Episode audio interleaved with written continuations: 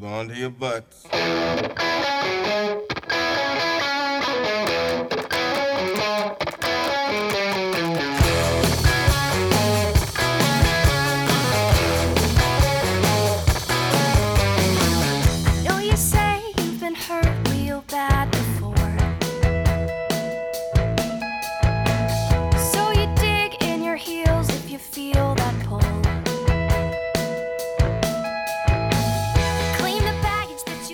Nature uh n- nature's gonna make it make it happen nature'll nature will get you there nature uh nature is goldblum hi everybody Wow. yeah Not your that strongest joke. no super not super duper not super duper not Welcome to the FG of this podcast, Hunter. Oh boy, I'm I'm in. I'm in.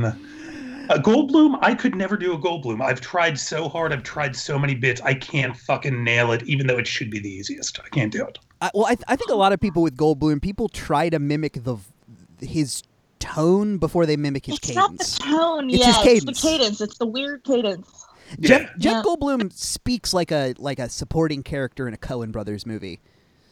Yeah, I Yeah, hundred percent. Um, that's true. Hi, everybody. This is uh, I think you'd be into it. The podcast is about your problematic fave. Nope, just your faves. Damn. Uh, I'm your host Brandon It Beck. It feels so much more satisfying to say problematic faves, but it's it just look. There were reasons, okay? the- and like the honestly, honest to God, the only problem with this fave is that they all is that the dinosaurs aren't real. Our guest today is uh, you know him as the host slash uh, creative Mastermind. madman behind Sketch That Tune, behind nope. Go sketch No, oh, yourself. fuck me. Okay, let me let me let me try that again. Our guest today, uh, you know him as the mad genius behind Go Sketch Yourself, and it's like like litany Until of Fernandez and changed said that. names, and uh, Tony the Wonder Llama, uh, which Yeah. I'm still not entirely sure what that is. I just know it's a thing a lot of a lot of people very much enjoy. Uh, Hunter Altman, welcome to the show. Uh, thank you, thank you. Um, uh, yes, I've I not only have I done sketch that tune, I've bombed harder in that show than I think I ever have. So I can't even think about because I love that show so much, and I need I need to win them over again. So now that's my new path as soon as this quarantine's over. That's But yeah, uh, thank you for having me. Uh, Tony the Wonder Llama is a man who's made of pee who is very sad, and. But isn't it so I- much Oh, more I than think that? I saw a thing with that once, and then like his son was a. Yeah. The, he was in a gal. I think this was a anniversary a couple years ago, maybe. Yes. I didn't understand it. And isn't isn't one of the states albums just a Tony the Wonder Llama album? That is accurate. Yes. Uh, Which- it's which state? presented by. It's Nevada. Uh, his Okay. shtick is that he uh, he uh, he. I did like a one man show like five years ago that wasn't a one man show. It was just me and Lori Roggenkamp dicking around. But like we we wound up putting it together as a spank. The great Joey Clift put it together, and we brought it to the pack. We were like, we'd love to try and put this up and try and get a career out of it. And BOC said, that's great.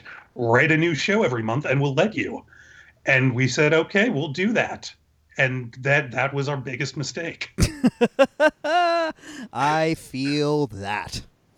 writing a one uh, like a show like while and i was like just post concussion at this point Oh and i was still doing it uh, so we did like over like eight months six shows that ended with a theme park ride it was the best oh, uh, i enjoyed shit. it Awesome. I I have for Um, years wanted to do Pack Theater the ride, which Mm. would just be putting like I would want to film a ride like a Back to the Future the ride style ride video in the pack with pack people and then show it on the screen and bring in like four people at a time and put them on like rolly chairs and basically just do a simulator. that's almost exactly what we did Oh shit, that rules. like what what what, we did was uh you know BOC in the theater. They were like oh this is going to be your big grand finale. Let's fucking do it. Let, let's give you a full hour to really make your statement. And my statement was I didn't write, want to write another hour. Um, so we just set it up that the first half hour was Emma Felicity built this incredible whole experience. It should be on YouTube. I have to put it on YouTube if I haven't. Uh, but it was like this great like walkthrough experience where we had uh, Justin Lane produce the ride video, and we had Nikki Urban and Jess Amal. They were like our imps who walked you through the lines, and then me and Jules Ford. This was the first thing Jules ever did at the theater. We were like shaking the ride and making it go places while you were in there until you got to get your picture taken. And then Jules, we paid him to spend the entire fucking show in the green room with my printer making CD covers so that everyone at the end got a CD with their photo on it of the soundtrack of the show they just watched. because we were the stupidest people you could possibly find way too overambitious. Most people just write jokes. I'm bad at writing jokes, so I do that instead. well, it sounds awesome. Yeah, that sounds Uh, fucking amazing. Today, Yes. however, we are here to talk about Jurassic Park, the movie slash franchise. But Which- before we get into that, we got to get into my least favorite and most unprepared part of any. Um, I think you'd be into it. Things we're into this week. Oh, dude, I am so Yes. prepared today. I am Oh, like good. Go, go for it. overly prepared. Okay. Go for it. I'm like Um, looking around the room trying to find something.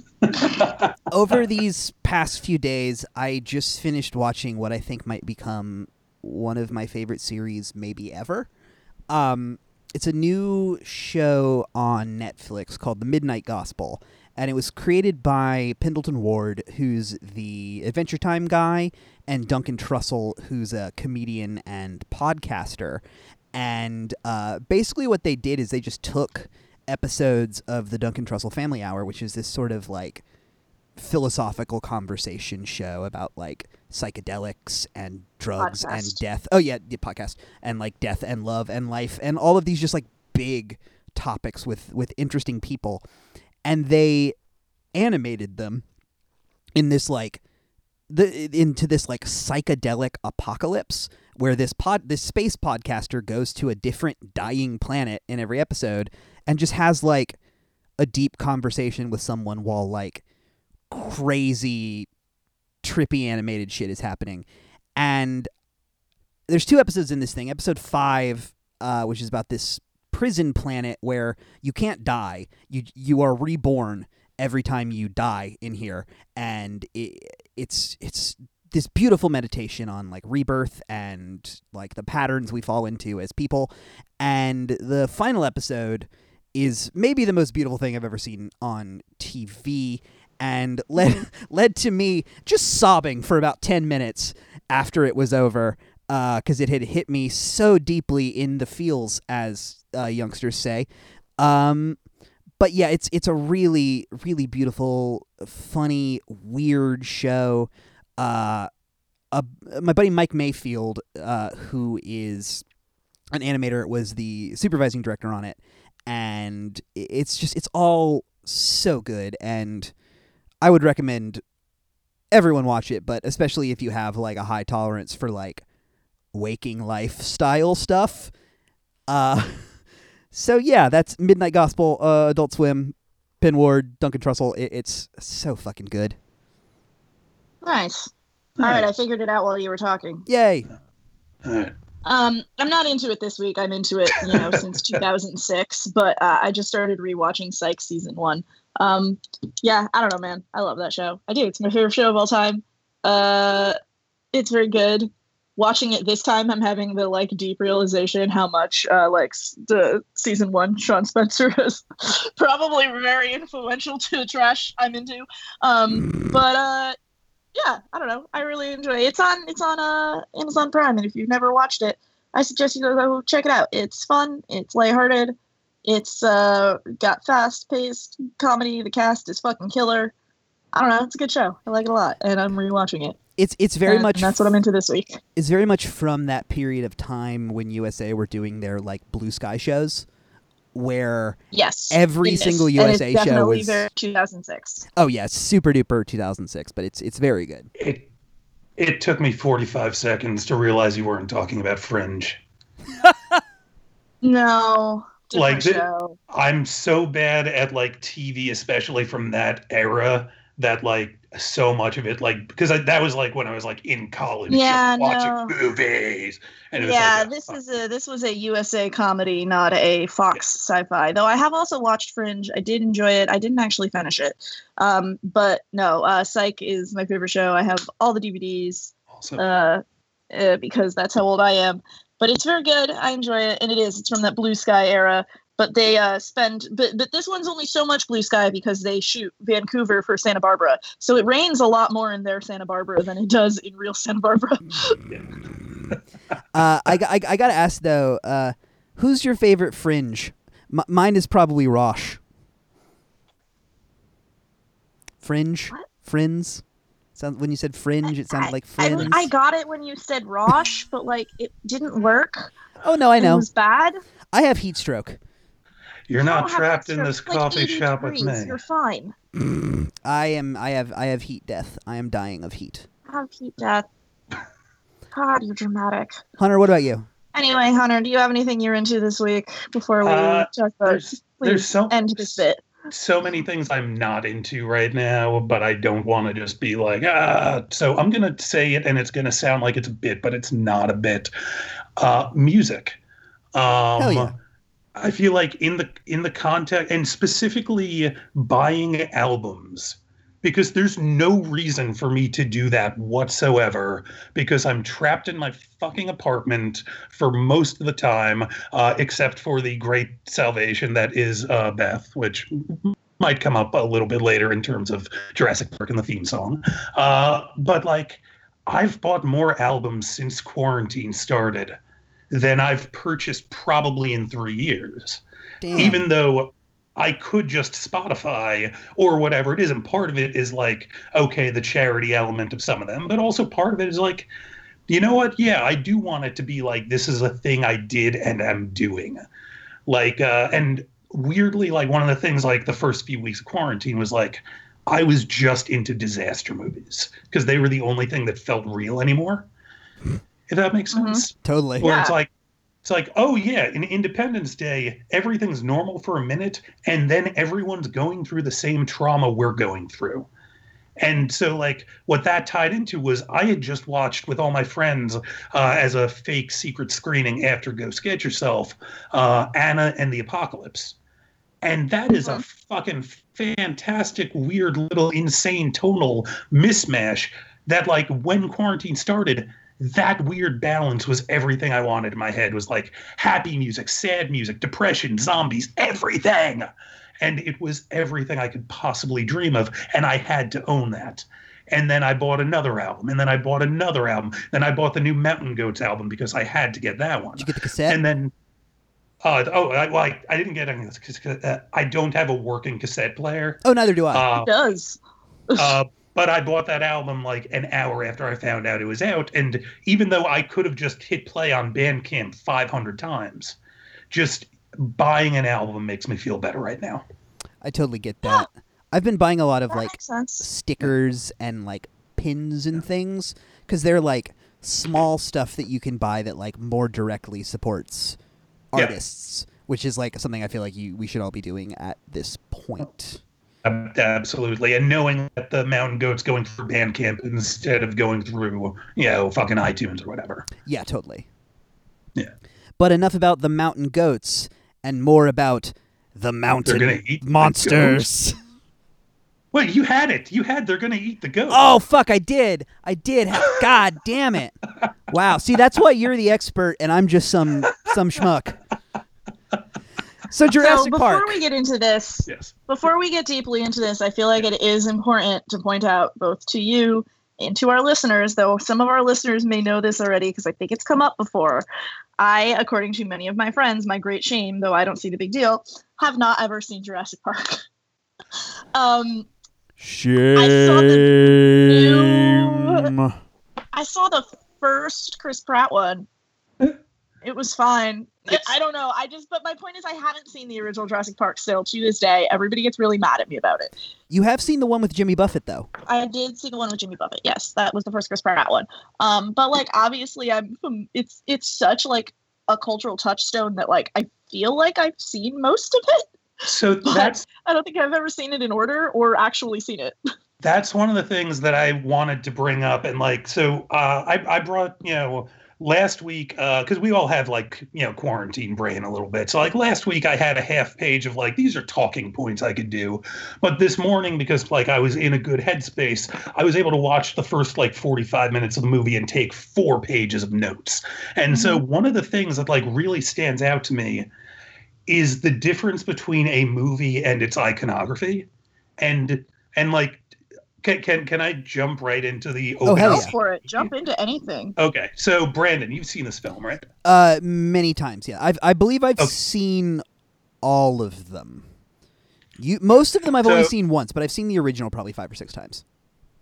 So tell me what the original movie, the opening scene is, Oh god, because I think there's a very there's a very interesting twist depending on whether you grew up in 1993 versus if you saw it in like 2007.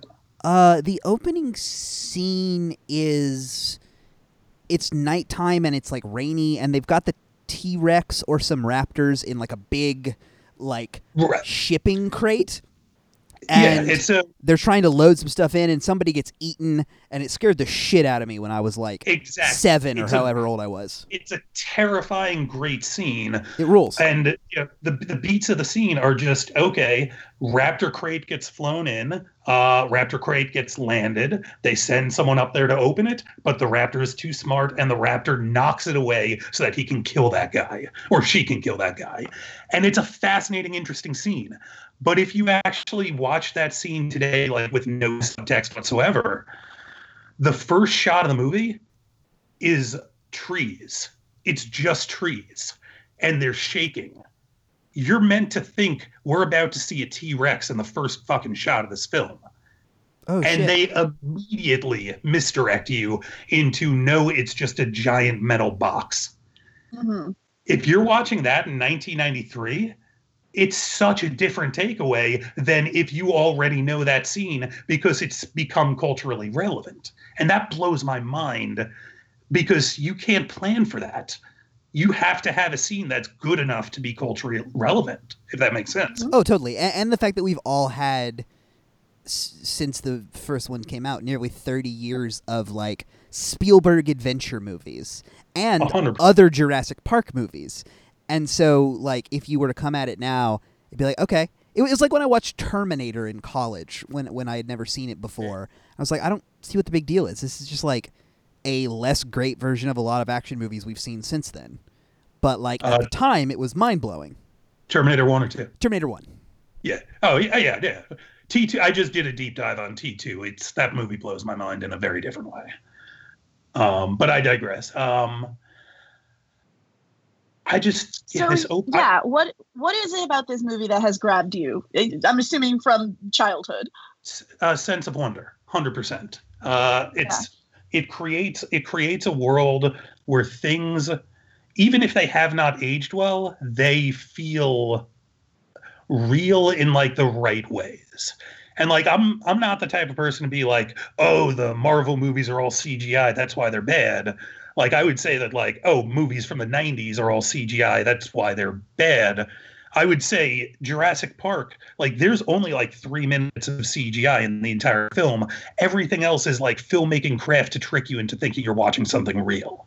And that that to this day that blows my mind. And it's not always meant to look real. Like some shots in this movie just feel like living paintings. Like that every shot with a brachiosaur feels like you're just staring in awe at something instead of being terrified that it's going to step on you. That's the bi- That's the big boy, right? Yeah, yeah, yeah, the super tall one. Like the, the the one that they crawl into the big uh the big tree and they get to like feed. Oh, right. Brachiosaurs? Yeah. They got the long necks. The the big necks, yeah, yeah. yeah. The Not not necks. not the one where like Sam Neill grabs Laura Dern's face. yes. I, I know a lot of dinosaurs. I just don't know a lot about Jurassic Park. I really like dinosaurs. When I used to work at the kids' comics publisher, we did a dinosaur book, and I got really excited because I got to check all the dinosaur names. They're so much fun. Like I I, I, do. I love dinosaurs. So it feels like it feels like this should be the kind of thing that's like a thousand percent my shit. Yeah. but I, I I don't know. I just I never I never watched it. But I, I do know that the effects. I mean, I've seen enough in Yeah. the world and like read enough online and stuff. The effects were just so they're still kind of ahead of their time. Some of the original movie effects still they're so practical. They still look better than fucking Right. Jurassic World. Well, uh, yeah, I mean, Jur- Jurassic World had one scene that had uh, like anything that was practical, and that was that was a bummer. Which I, I, I uh, it was uh, when you see the the long neck that uh, it's a different species of long neck that was killed, and they walk up to it, and he hol- uh, Chris Pratt holds its head. Oh, gotcha. That's it. And then uh, in the sequel, all all of them in the trucks were mostly uh, CGI, uh, not CGI, uh, practical. Gotcha. Um, and then like you know they touched him up, which I'm to- I'm totally cool. with. I'm totally cool with CGI. I'm what what I want is not like leaning on the CGI. Like there's Yeah. this there's this one incredible shot, and I, I bring it up to anyone who has ever had a drink with me. I apologize to all. Um, there's one shot in the movie where there's a T Rex. He's attacking. Uh, she's attacking two cars, and the T Rex smashes uh, its head into the car, and then the head pulls off, out of frame for a split second, and then the T Rex just runs 500 yards immediately. It's off frame for maybe three frames total.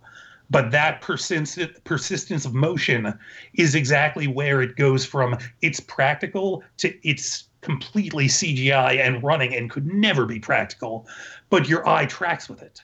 And so you track with it. And that that's what I mean is like just using the filmmaking tricks versus, hey, look over there. That's a big T Rex, isn't it? hmm Oh yeah. It's also the most realistic Jeff Goldblum has ever looked. Oh, yeah, know, well, you had to put, you know, dress him like that. I I would. he's and then and then that's this is the movie where Jeff Goldblum in the shirtless scene comes from, right? Yes. 100%. The thing the internet likes a lot. Yes. I was. Yeah. Oh, it, And and and and the Mr. DNA cartoon that Brandon likes to make jokes about that I don't understand. Dinosaur DNA. You, you- Yeah. uh, you- do, do we want to jump into right now the 90s awfulness of it as well? Because we oh, can talk some absolutely. bad things about Jeff Goldblum. We can talk some very bad things we about can the talk guy. some bad things about Jeff Goldblum from this week, but they have nothing to do with Oh, Jurassic Park. But that that's why because you brought it up. Um, the guy who played Mr. DNA. You don't want to Yeah. read his Wikipedia page. You Oh don't. I'm no. Um, and then no. the guy who played Dodgson. You really don't want to read his Wikipedia page. Which one is he's a- he? Uh, a guy, an actor named Cameron Thor. He plays uh, Dodgson. Dodgson. We've got Dodgson here.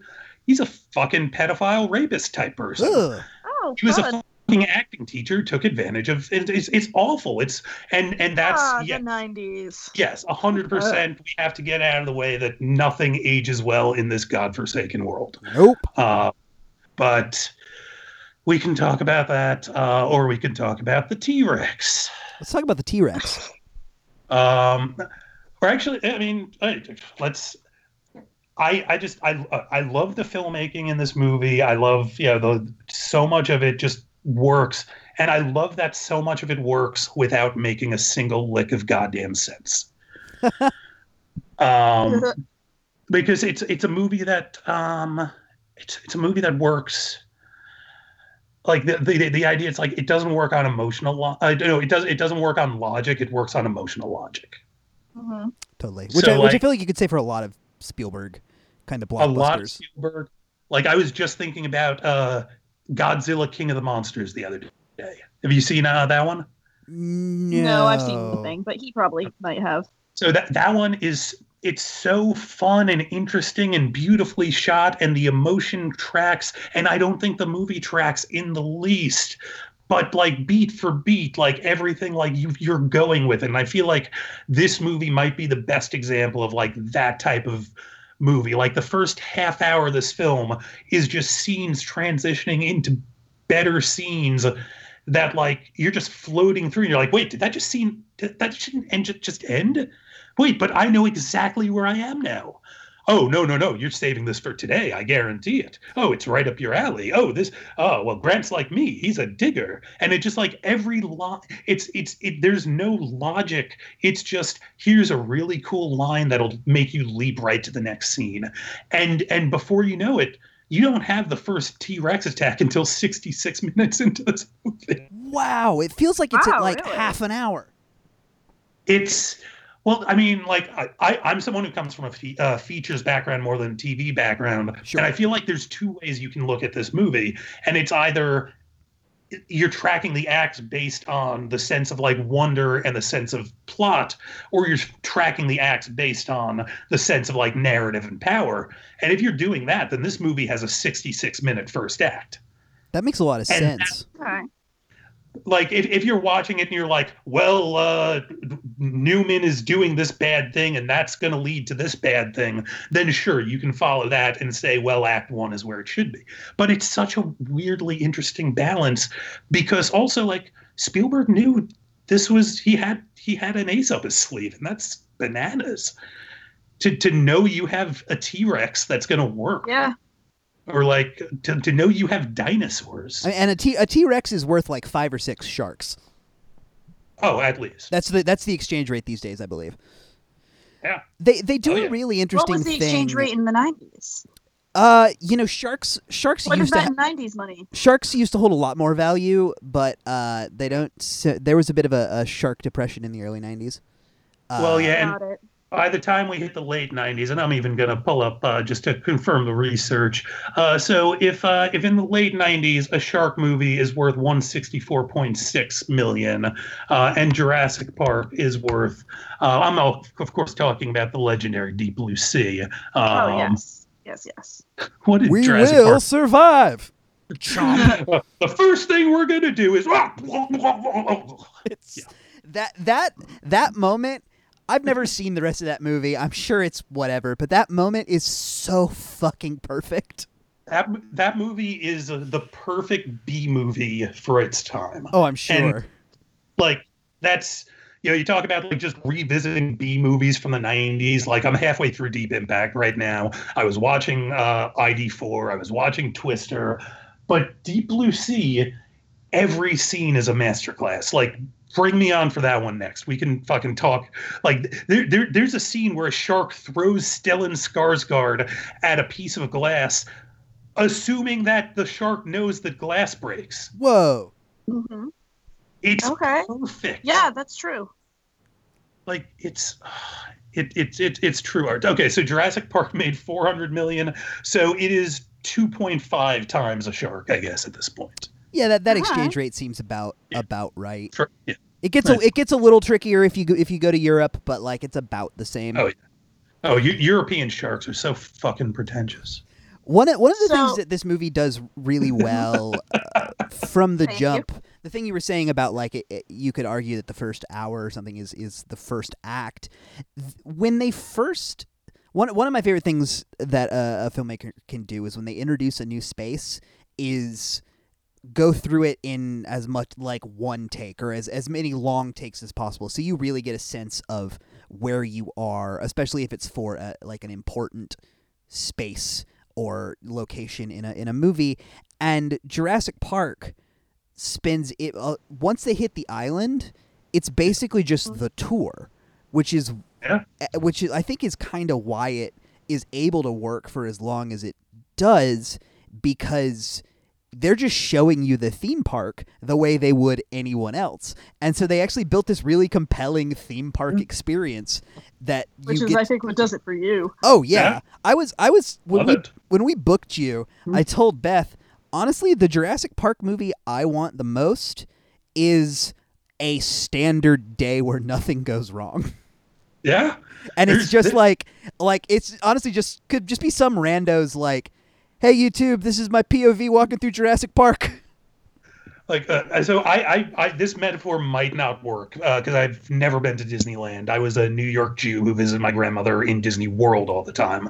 But uh, I, concept. We're both from the East But do, Coast. don't you have an apartment at I- Universal here? I mean, I live a, a mile from Universal, and I have a pass, and I have had for seven years. It's the best. But like the way like Star Tours has like multiple endings, right? Yeah. Like imagine if you could just do the Jurassic Park ride, and it goes fine. One every one out every three times. You just get to see a lot of cool dinosaurs, and then you go down a slide. That's oh, enough I've for done the me. Jurassic Park ride. Yeah, we've done it a few times The one actually. at Universal. Yeah. Yeah. No, I only did it the once with Josh, and it's one of many rides that, for some reason, every time I go on a ride at Universal, water gets in my eye. Why is there spraying water effects on every single ride at Universal? Even the Mummy. I went on the Mummy and I got water in my eye both times. Because those are the two that- things that Universal has: water sprays and kuka I don't know. Yes. Yeah, the last time, the one time Josh and I went to Universal, we we got the like um when we went to Jurassic Park, he was wearing actually a Jurassic Park shirt, and so the guy at the entrance like talked to us a little bit, told us a really bad joke that made Josh really angry, and then gave us the secret like from the line password for the day. So.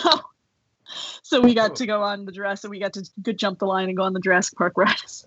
I, I so I, I have so many things I can say about the Jurassic World, and so uh, I'm, I'm I'm just going to jump right in. Uh, my birthday Yeah. this, this last year, um, at the Pack Theater, kind of the split of what we were talking about with uh, doing a ride on stage. Uh, we Mhm. played a YouTube ride through of the Jurassic Park ride, but from right when it opened, so when all the dinosaurs were moving the right way, uh, Oh, hell yeah. because they do not always do that. Um, And so then we had uh, several uh, friends. I think Bree Jones was one of them, uh, just standing next to me with water bottles, throwing water at my face anytime a splash would happen. and I was just sitting on the stage. This w- this did nothing for anyone in the audience because it was just for me to sit on the stage and get water thrown at me, and then have a tub of water poured on me when I got to go down at the end. That's it. That's all right. That was- Nobody is more here for a joke that's for one person only than Brandon. it was so it was so worth it but part of the reason i did that was that was right after they got rid of the jurassic park uh, ride for jurassic world. And i spent like six months stalking that ride trying to I wanted to be in the first group that got on that ride and i did.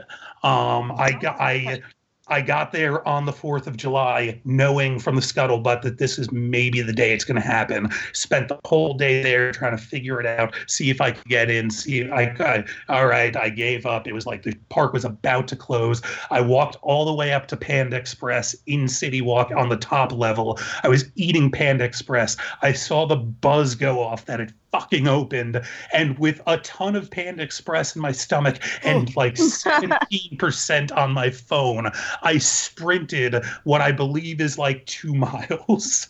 That- yeah, that's a long walk, especially Down to all get. the escalators. God, Yeah. And I and I got right at the front of the line and then I had to wait there for like 30 minutes before they let us into the line, telling us, by the way, you might not even get on the ride.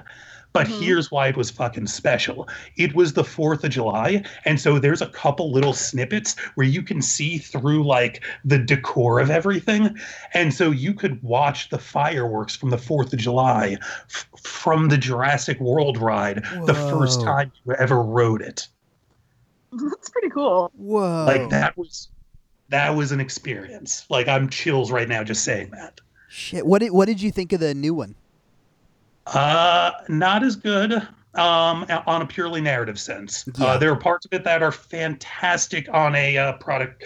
Like the ending is beautiful. The new Raptor at the ending is great. I wish they had still more Raptors coming up towards the middle.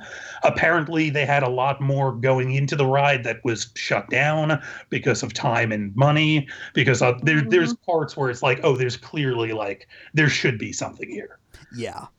But on a pu- on a purely narrative level i love uh, the idea of the the giant water lizard i hate where it comes in the ride Yeah, it's in a, such a weird. It's like the first thing you see, which and is and so weird because it's CG.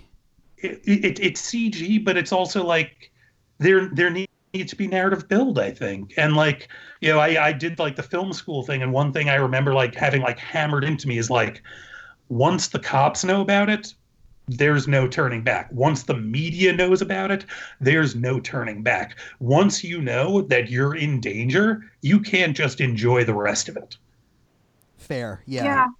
and so like as a ride it's fun but as a narrative that builds up to a very satisfying climax it's a little less satisfying for me I, th- I think Universal Creative is still trying to figure out how to really tell stories because they get really close sometimes. Like oh that, they do that uh, f- that Harry Potter ride, the Forbidden Journey. uh, the first time I rode it in Florida, I had no fucking clue what was going on and had like a headache for the rest of the day. But the first time I rode it here and they fixed the audio so you could actually tell what people were saying, it improved the storytelling so much. But it still just feels like characters just kind of yelling at you and then you're pushed somewhere. The the animatronics are so great in that that I wish that was just purely an animatronics ride. By the way, Oh, God, like those yeah. those fucking dementors and shit and, and and get i love how often i get broken down on that ride which by the way jurassic park want to tie it all the way back they have two rides in this movie and both of them break down and both of them people just walk right off That is true. Wait, what's what's the other what's the other ride? There's there's the like Wait, Mr. they- DNA they- ride and then there's they can't do that can they do that and then the and then just the uh, the tour they just get out of the cars Oh yeah, and now i'm just here uh, talking to myself and That's then a lawyer gets eaten. Yeah. Yeah, the- there's so much that happens in this movie before the lawyer gets eaten. That's true. Ah. All right. Um Beth, I feel I feel like we're just talking about like we love this movie. No, What- I just I don't I don't know. I don't have like a lot of context on it. I love dinosaurs. I I know about this from like the cultural zeitgeist, and I know that like it's a property that for some reason has just. I mean, like you said, you even showed up earlier. You said earlier you had like a the game. Like it became. So like I don't know. On its face, it seems like it's just like a basic, you know, dinosaur adventure horror movie, which I guess it's the first one of its kind. But like it really has had this technically phenomenal it's the second staying power. Okay. uh, because a movie named Carnosaur, I believe, came out the week before, Oh no. uh, made by Roger Corman. I think I um, remember hearing about Carnosaur. starring Laura Dern's mother. Oh, Lana Dern? interesting. Uh, when it was uh, Diane Ladd, right? That sounds don't know. about right. Uh, yeah, no, I it's I, I think that's actually one of the things that was a problem with it um, when it came out was like Indiana Jones had so much like texture to it and E.T. had so much heart to it. But Jurassic Park was like and and I think it's aged better in this way than in almost you know some other ways is Jurassic Park played with archetypes in a way that movies really didn't I, I think as much beforehand. Does that make like like because because like Sam Neill, like what, what, like I've I've read a bunch of like you know like the early like uh the criticisms of the movie, and it's like there's no characters here, but now it's like, well, yes, Sam Neill, we know who that character is because of the 20 years after it, but also he Yeah. played the hell out of that character. Jeff Goldblum created an archetype that became the face of the 90s, but this is where he created it. Plus, you know, like The Fly hmm True. and and so I'm, I'm like I'm I'm fascinated again like when it came out it was just oh here's a B minus Spielberg but look at those fucking dinosaurs Yeah. but but now it is kind of the movie of a generation Oh, totally. And it did. It had that staying power. And uh, talk to us a little bit about what came after. We have a sequel. We have video games. We have the reboot. So uh, all right so um, we have the ride which is in production before the first movie comes out uh, oh, really? that makes sense. Yeah. Which it's it was like they they built it for seven fucking years that's why it was so good when it came out Jesus, that and that's insane because they they have a clone of it at Islands of Adventure, and I don't Yeah. think Islands of Adventure in its entirety took seven years to build. I think it was like three or four. well no to, to to make the technology for it Oh, fair, yeah. like Jurassic Park also like might be one of the best recorded examples of a movie like this because this was peak.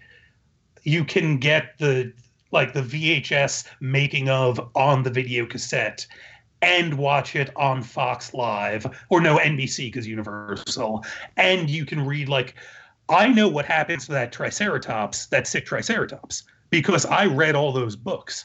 The scenes were cut out of the movie so they just turned that into an industry of Jurassic Park exists around this. Like what happened to I, the, what happened to the Triceratops? uh, it ate the fucking leaves we all thought it ate. Oh, that makes sense.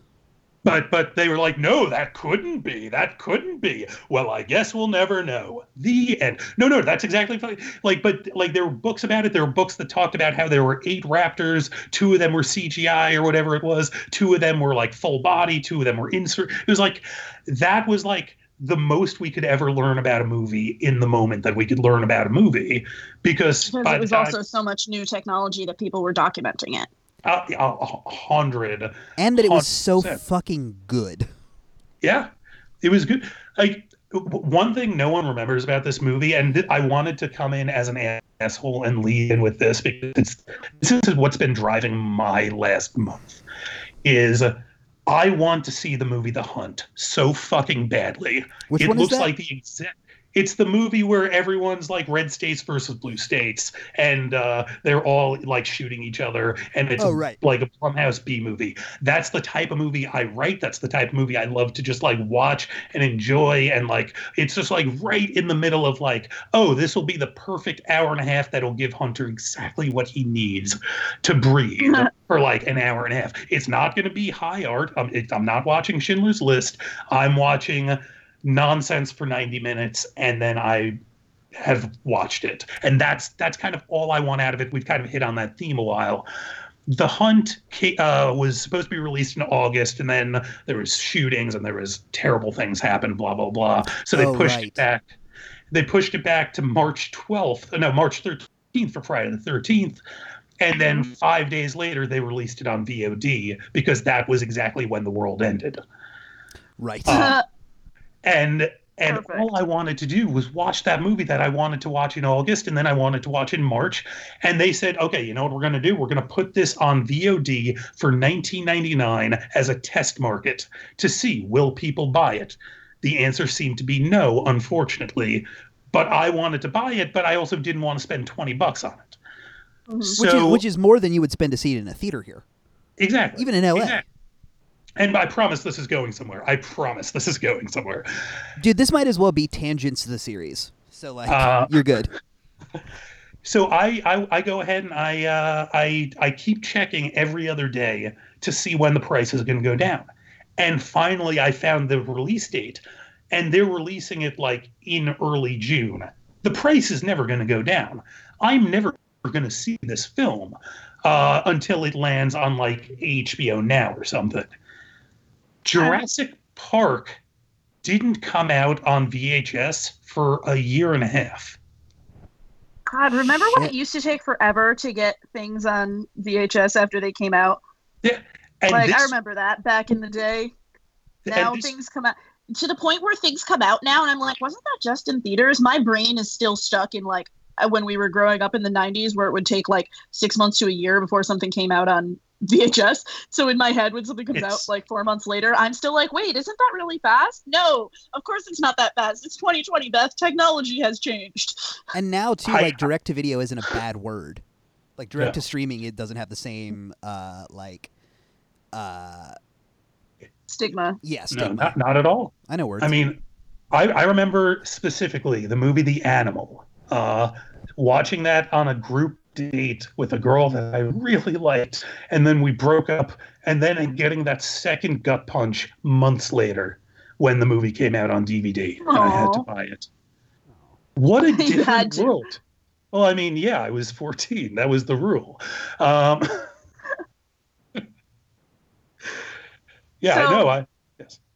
so we had the first we had the first movie it was Yeah. clearly a masterpiece and perfect and i've heard the second one's not that though what's up with the second one Spielberg if we're got talking about the whole franchise Spielberg got bored.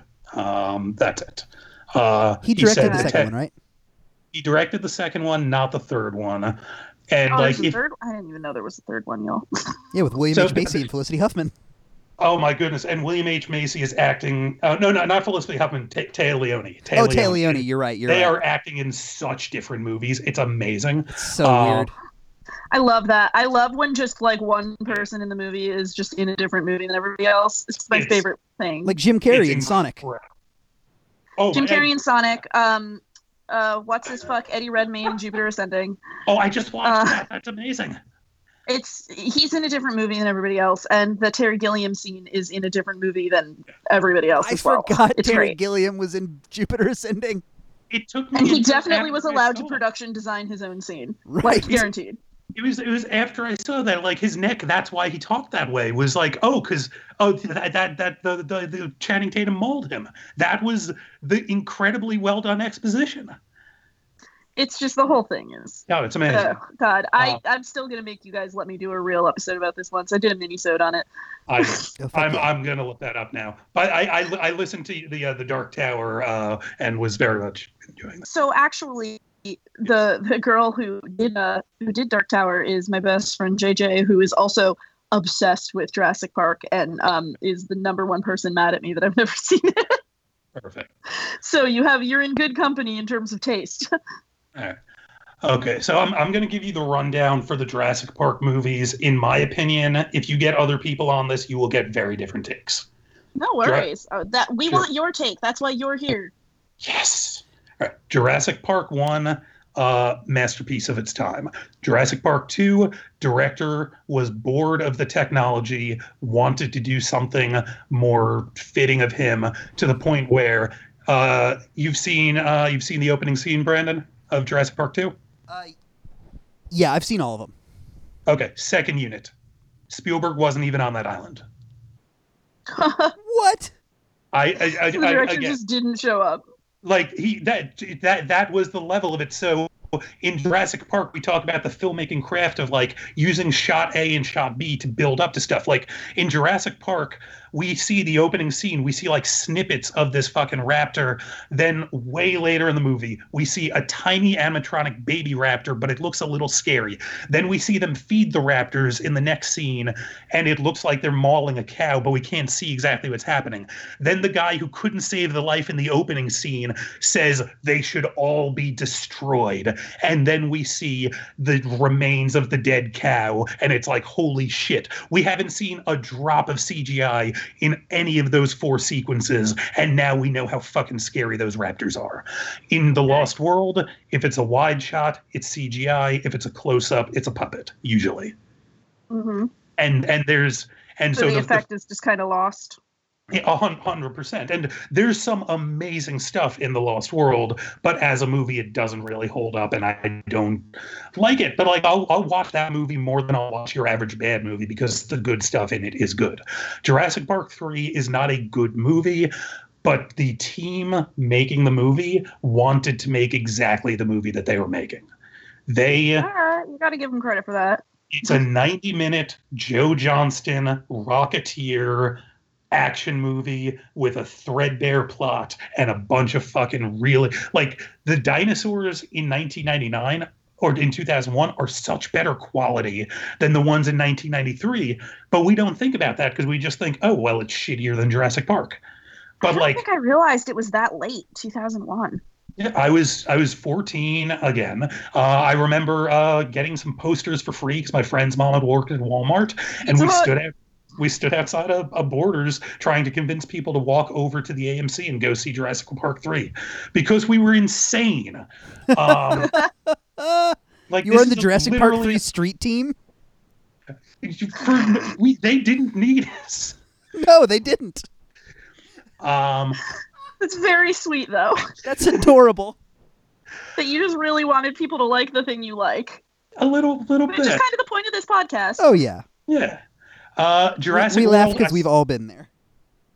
Jurassic World I saw four times, and then after I saw it the fourth time, a friend of mine who is like an acclaimed television actor who has like a big career, who knew some of the actors in it, you know, is like, um, just like, oh, it's like, yeah, I, so this is the fourth time you've seen this movie, right? Or actually, maybe cut out that last chunk about knowing the actors in it. Fuck. Um, I, I, I will if you name names. I'm, I, uh, uh, th- th- do I need to name names just to make it worse on No. myself? Well, you, Yes. I, I just, Uh, I'm, I'm no, just no. feeling nosy, just but I'm gonna. I'm You gonna cut this whole Oh, thing. later. all right. I'll, I'll, I'll, I'll, there's a fucking um, uh, uh, uh, ba- ba- basically like that group of actors who all grew up uh, auditioning together for everything. Sure. They all knew each other very well. Makes sense. Yeah. And so, like, yeah, the fucking kids from Jurassic World, you're like, oh yeah, those kids who have- you've seen them or someone like them in every fucking movie.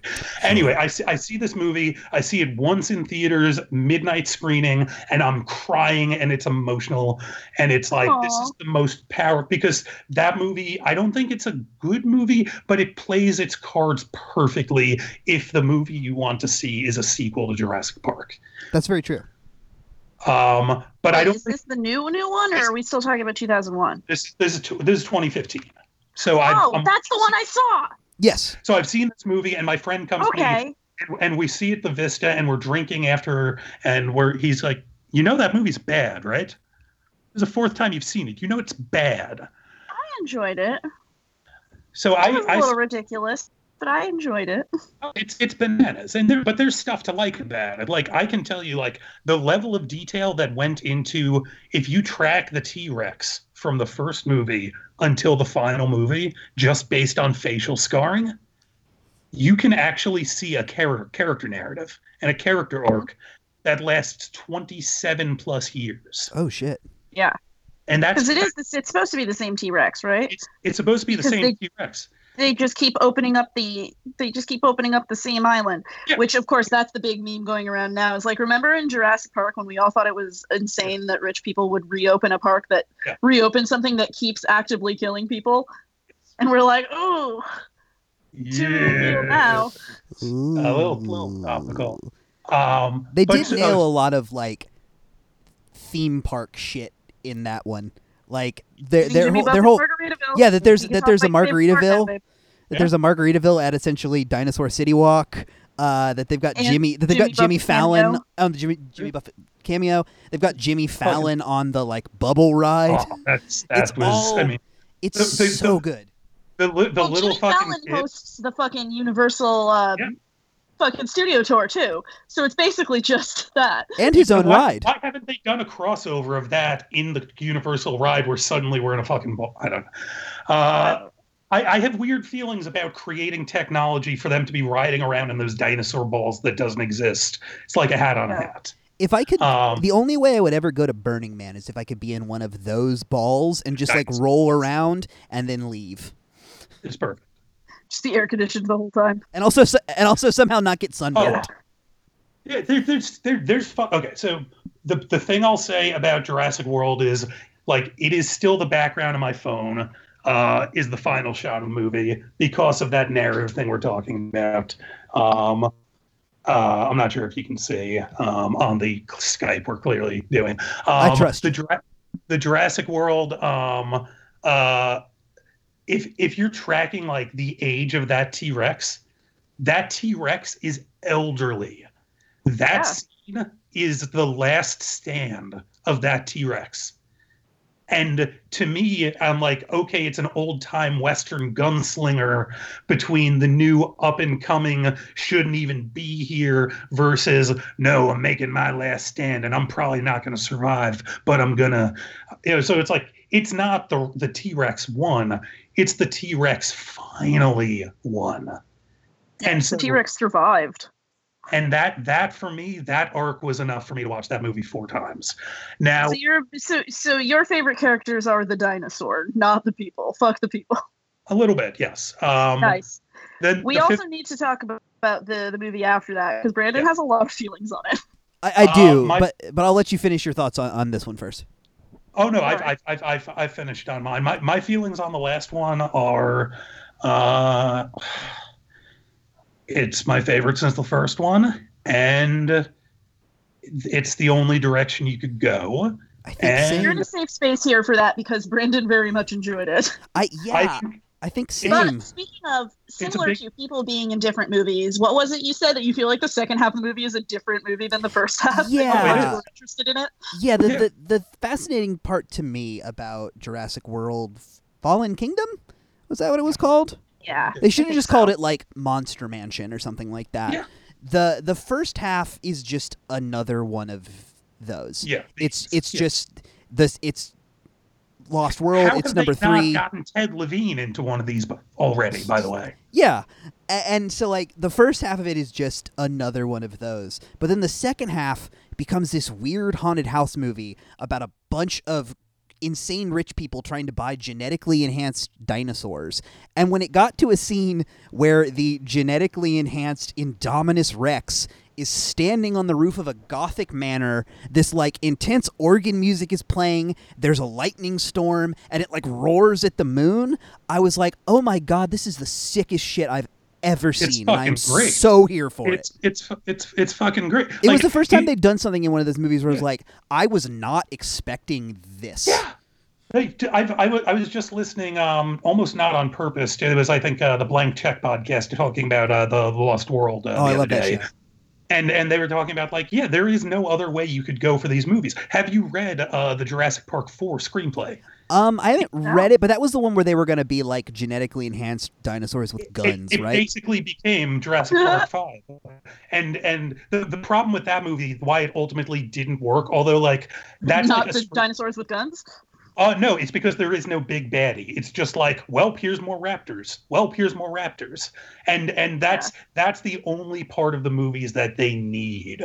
I think is they need the one big baddie to get to and to build up to and ultimately to empathize with. Yeah. Because like in in that one, it was just they're raptors with guns. It's really cool. What are we building up to? That's the end of Act One. Yeah. Um, yeah. this one was just like it, it was it was like what, what if you took what what if you had Doctor Wu just splice Godzilla movies with Jurassic Park movies Yeah. And like it, that's it ends with a really fascinating like they just let dinosaurs back into the wild again. And there's this very brief scene at the end of like the world once dinosaurs have sort of become a part of the fabric hmm. of life. It's it's in Vegas, isn't it? I think. it, it's it's it's in a lot of insert shots all over oh, okay. uh okay I, I, yeah, I, I, want- mean that's gonna forever change your ecosystem. Yeah, and like that movie sounds fascinating. They just haven't made it yet. so there here's I mean, here's thing. excuse me, excuse me. They made Dinotopia. Thank you. They made Dinotopia twice. I love I love it I fucking I- love I- Dinotopia, dude. I'm I'm I'm on I'm on board for all of this, but I have one philosophical question. So Okay.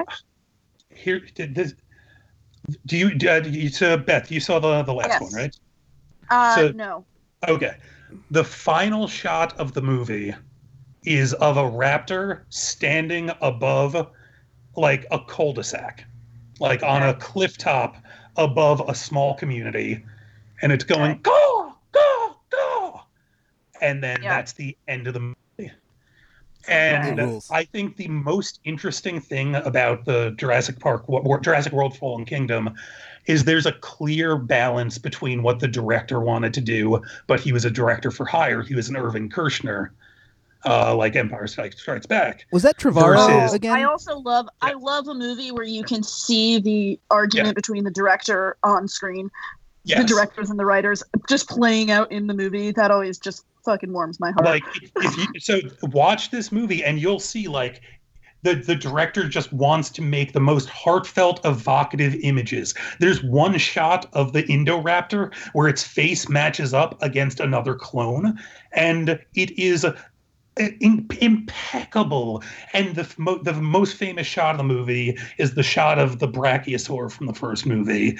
And it is the best shot on film that year It's so it's Like- such a bummer. It's so sad.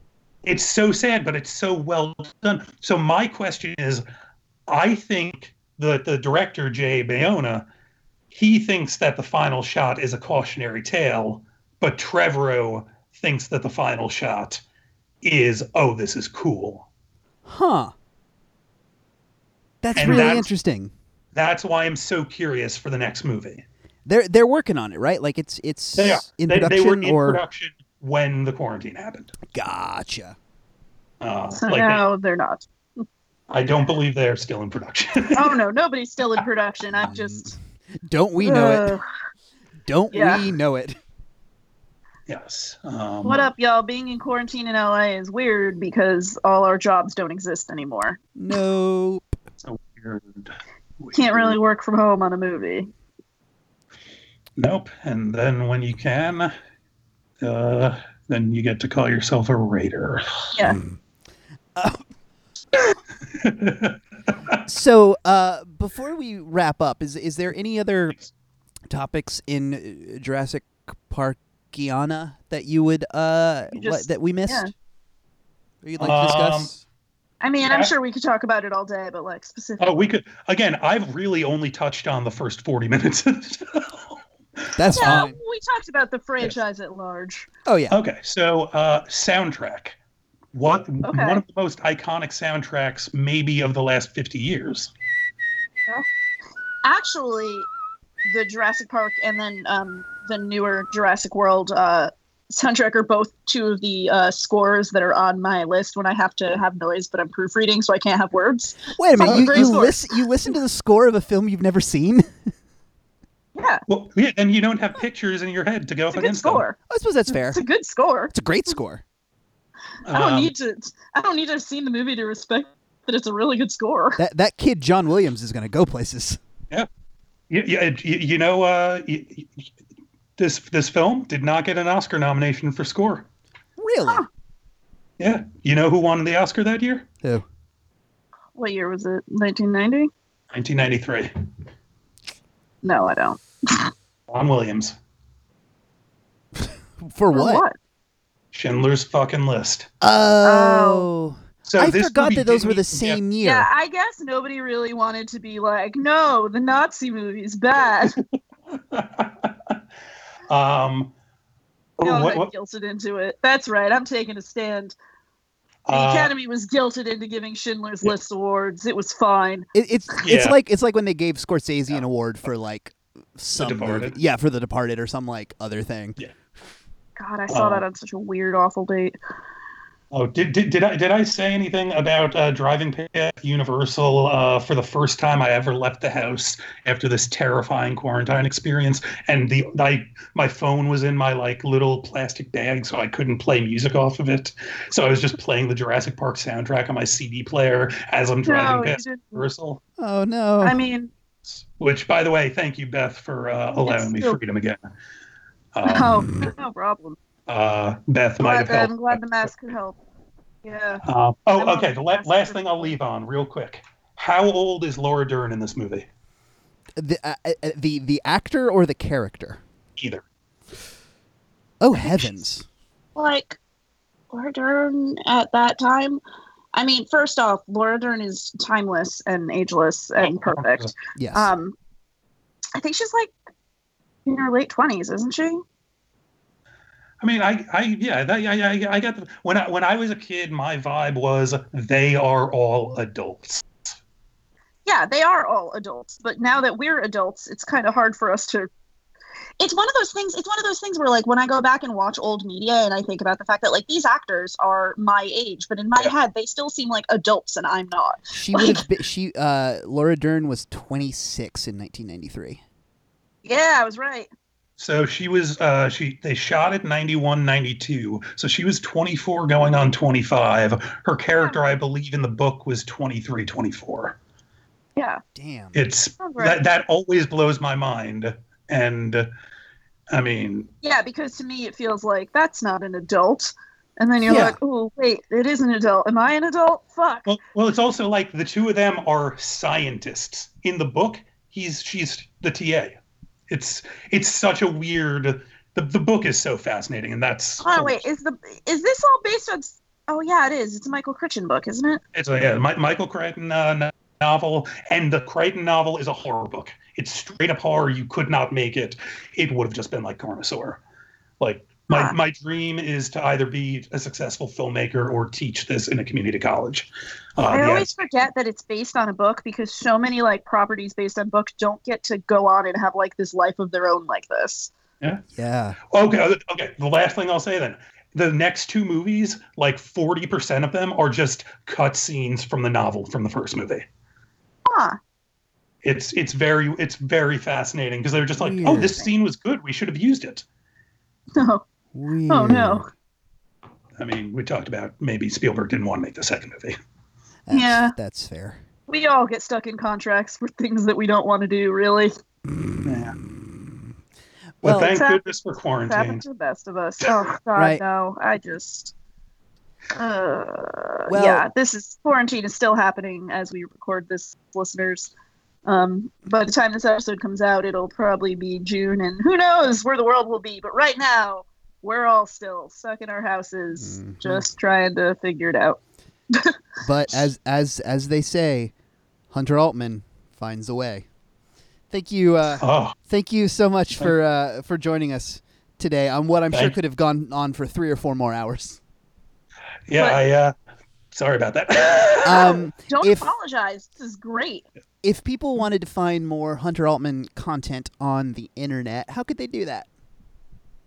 Uh, I would say right now the best way to find me is at uh, at Hunter M Sexy on uh, Twitter or at uh, so my show Go Sketch Yourself is hosting a, a comedy show every week at midnight on Twitch at twitch.tv slash pack theater every Friday night. Uh, anyone can be a part of the show. It and usually when we yes. go back to the world, in theory, Go Sketch Yeah. Yourself will resume at the Pack Theater every Friday night at midnight. I mean, unless we like Twitch more. No, I'm kidding. Oh, fuck that. No. It's You're like, so absolutely not. No, I'm not even putting that in the universe. yeah, no. I, I we just hit our seventh week, and I'm like, no, no, no, no, no. Uh, Are you guys still But, uh, making yeah. the movie? We are. Uh, it's uh, it's oh yeah, of you were going to tell us a story about Oh, the, yes, the movie and the video I sent you.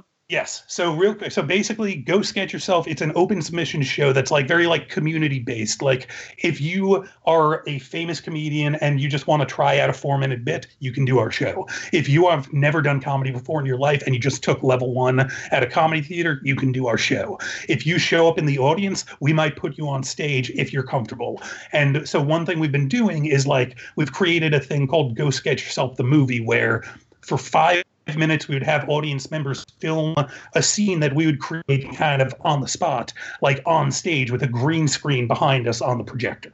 So it was like this big little crazy little fun environment. And and the idea was like everyone gets to be a part of it. It's not my movie. I didn't write it by myself. I organized a team you know and we're just like taking random ideas and if if it's your week, you get to do whatever you want, and you can even Mhm. say no to my ideas. It's great, it's fun. And then we went into quarantine, and so we only had like three months of shooting on stage. So people started submitting short films based on prompts. So like Dan Kerrigan sent like the Rocky montage, and uh, uh, fucking Noah DeBow did the end of Act Two sad montage, and so Mhm. finally. Alyssa Phillips, who runs the theater that uh, we all are affiliated with, um, she wanted to do it, but she said, "Look, I'm not, I'm not an editor, so I can't edit, but I can give you some funny stuff." And I said, "Well, absolutely. I've had this idea for a while. We've had green screens forever, but no idea what we're going to put on them. What if we had you be Big Brother from 1984, and you just do whatever the fuck you want for four and a half minutes?" And just set up a tripod, just film yourself doing whatever you want, and then we'll just put you on the green screen whenever you want. And- And and, and it was like cool. So we don't have the full year, so we don't have all the green screen spots in, obviously. But we did have one piece of beautiful uninterrupted footage where the camera wasn't shaky. And so like you could watch it and we could get all of Alyssa's gags and it was really funny and really fun. And that was Beth uh just picked up her phone and started shooting us singing and performing a song on stage for four minutes at an event called Janiversary, which is like this big musical event. That was Why so I- much fun. It was so much fun. You, you, I- oh, fuck, who is it? Who is he the was the band? house band.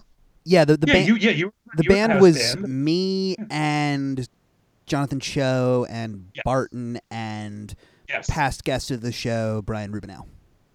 Yes, and it was uh, it was it was a wonderful wonderful energy, and I loved the high energy, and I loved the contrast between a black and white silly Alyssa opposite everyone doing like this big high energy dance.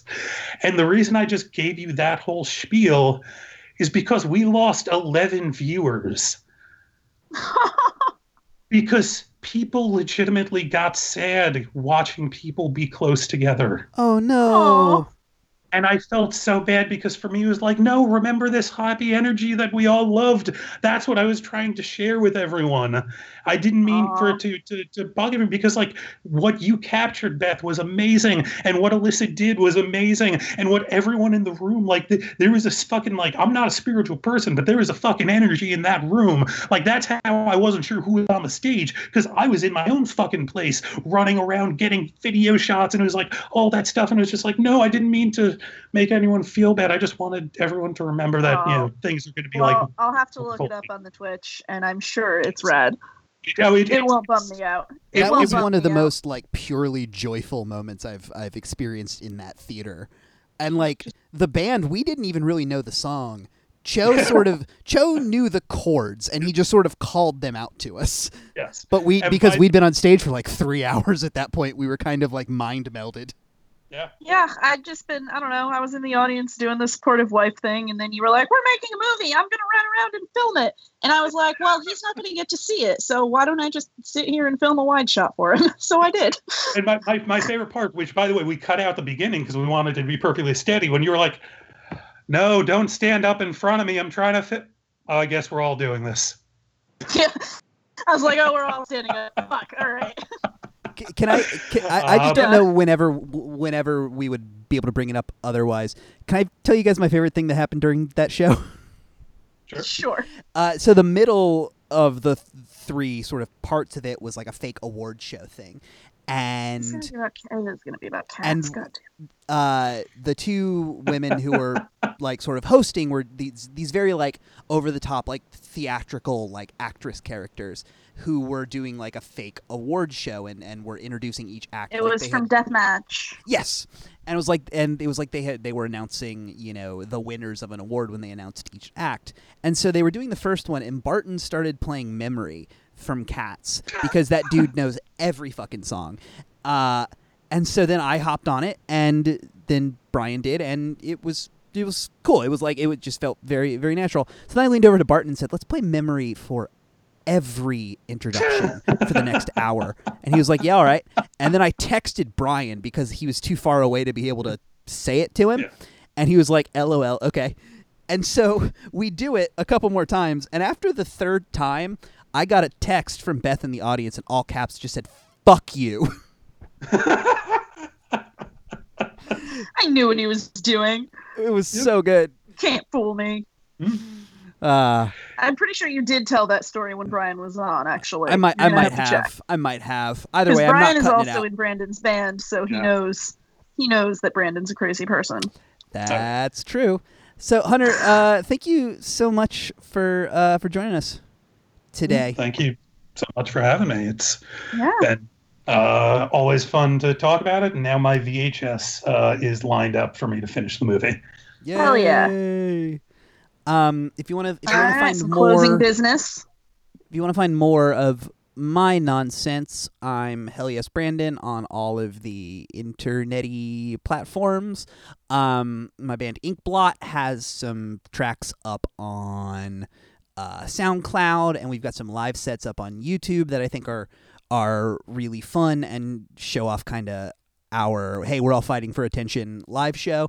Um, I've got a track on uh, the aforementioned Joey Cliff's 50 States project uh, on the Texas EP. Uh, I recorded Deep in the Fart of Texas with uh, Poo Poo Will Morgan. Uh, and it's maybe the s- silliest thing I've ever done. And I'm very glad that the first project I've ever been involved with that got written up on the AV Club includes the line "Poop on my nuts that escaped from my butts." that Um, sounds like um, a Will Morgan joint. Oh, oh, it's sure it's does. it is the most Will Morgan thing to have ever Will Morgan, and I was in a ten minute long sketch with him called "Titty Fucking Jesus." You, you, Yeah, okay, when can I Brandon give you? told me when he was told me he was doing it, he was like, "Yeah, I'm doing it with Will Morgan," and I said, "Oh, your old your old teammate from Gunslinger." And he goes, "Yeah," and I said, "Is that the one whose dick I saw every single month?" And he went, "Yep, sure is." Can, can I tell very quickly the best Will Morgan story ever, ever, Absolutely. ever? Absolutely. So, um, Tony the Wonder Llama, we did a show that was purely trolling the audience. You can still see the poster. Uh, it wasn't like purely troll. We uh, we tarped up the entire theater before it was cool. We bought a white projector tarp so that we could still project our slides. And then at the end, we had a splash zone, and we gave everyone in the audience uh, tarps to wear. Only six people ultimately wanted to be splashed, so we lined Oh, them this up. is Brandon's nightmare. We lined Yeah. them up. We uh we, we set up the, the the the the buckets. We literally had troughs of water in the back and had like fucking stage hands bringing like we I we we have a video where it's we we use 24 plus uh buckets of water in that show. Um and so we had a firing squad. It was invasion of the pea pod snatchers. So they were like we were throwing pee at people basically was the joke. And we just Yeah. all threw they all threw pee at the six people lined up, except for Will. Will threw his bucket directly up in the air at the lights accidentally. Oh no! Oh, cool, fun. Great. Don't tell me things like that. It makes me anxious. Yeah, oh God. he he No wonder backed those out. Lights don't work. Rest, he backed out of the rest of our shows after that. Oh, Wow. Well, now we gotta have Will Morgan on here just to defend himself. Oh yeah. Yeah, indefensible. Uh, Beth, what what about if you? you Pl- uh, yeah, if you want to find me online, you can find me at B Scores, B E S C O R E S, with an underscore after it. Uh, for reasons I've explained before, don't worry about it. Uh, if you want to follow the podcast, though, you can follow us on Instagram by following the hashtag IntuitPod. You can follow us on Twitter at, at IntuitPod, and you can check us out on Facebook as well, though we'd really prefer if you would subscribe to us on your favorite uh, podcast platform. Even if you're just listening to this episode, that subscription really does help us, even if you never listen to us again, though we do hope you will. Uh, thank you Listen, as always to Die Hard West. Hunter stands. Subscribe. Yeah. yeah, we're gonna Thank get that hunter bump. For me. Might as well call this this show "Go Bump Yourself." Thank you as always to Kaylin West and Tiny Stills for the use of our theme song. Starting over is a lot like giving up off the album Falling is Like Flying. Uh, she is rad. She's still out there making music. Go check her out. That is all I got. I got nothing to plug. I ain't doing shit. Cool, cool, cool. Well, I so all that being said, I'm gonna grab my two uh, margaritas, uh, underhanded, and run from the uh, pterodactyls as I. Oh, if I hadn't already made the the cover art, and if it didn't make sense to use the logo as the cover art, let me tell you, Jimmy Buffett running away with two margaritas in his hand would have been the episode art for this. Oh God, yeah. Um. So all that being said, podcast uh finds uh o- o- over. An ending, an ending. Podcast finds. It didn't an work end- at the beginning either. podcast. Podcast. You know what? I- it finds I think this it's going to be the greatest of all time. The goat. that goat's gonna get eaten. There you go. There you go. Podcast over. Don't you, don't you we're out. wanna